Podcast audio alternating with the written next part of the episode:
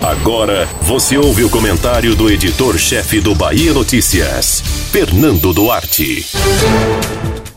As eleições de 2022 ainda estão longe, porém o submundo das mensagens apócrifas já começou a atuar de maneira ativa. Enquanto alguns utilizam pessoas reais nas redes sociais para divulgar informações falsas, o artifício que começou a ganhar forma ao longo das últimas semanas foi enviar textos por números desconhecidos pelo WhatsApp. E as mentiras vão desde bilhões transferidos para o governo da Bahia enfrentar a pandemia, até o suposto medo de Assemineto em enfrentar Jacques Wagner, passando pela inócua campanha Gedel Livre. Os bilhões da Bahia tiveram uma origem bem específica.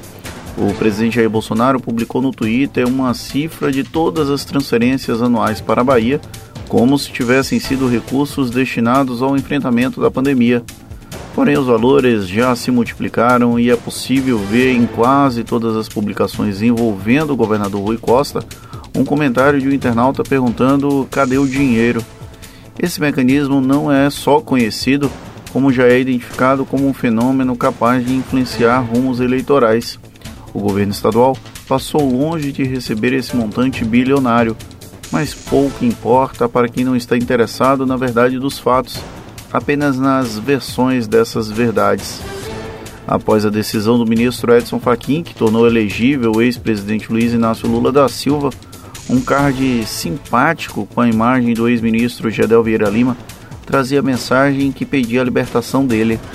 Não existe qualquer relação entre os processos e Gedel sequer está preso por uma decisão envolvendo a 13ª Vara Federal de Curitiba, alvo de julgamento de incompetência facniana.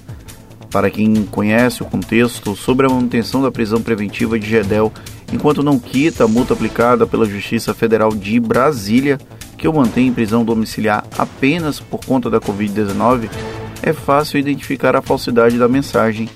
No entanto, não espere isso da grande maioria da população que faz uma associação entre Lula e Gedel como se fosse o mesmo caso.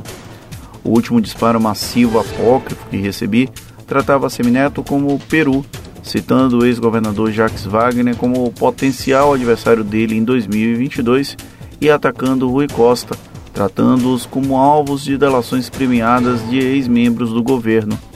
Em tese, a mensagem favoreceria Semineto, porém de tão mal feita, acaba por colocar todos numa mesma vala comum.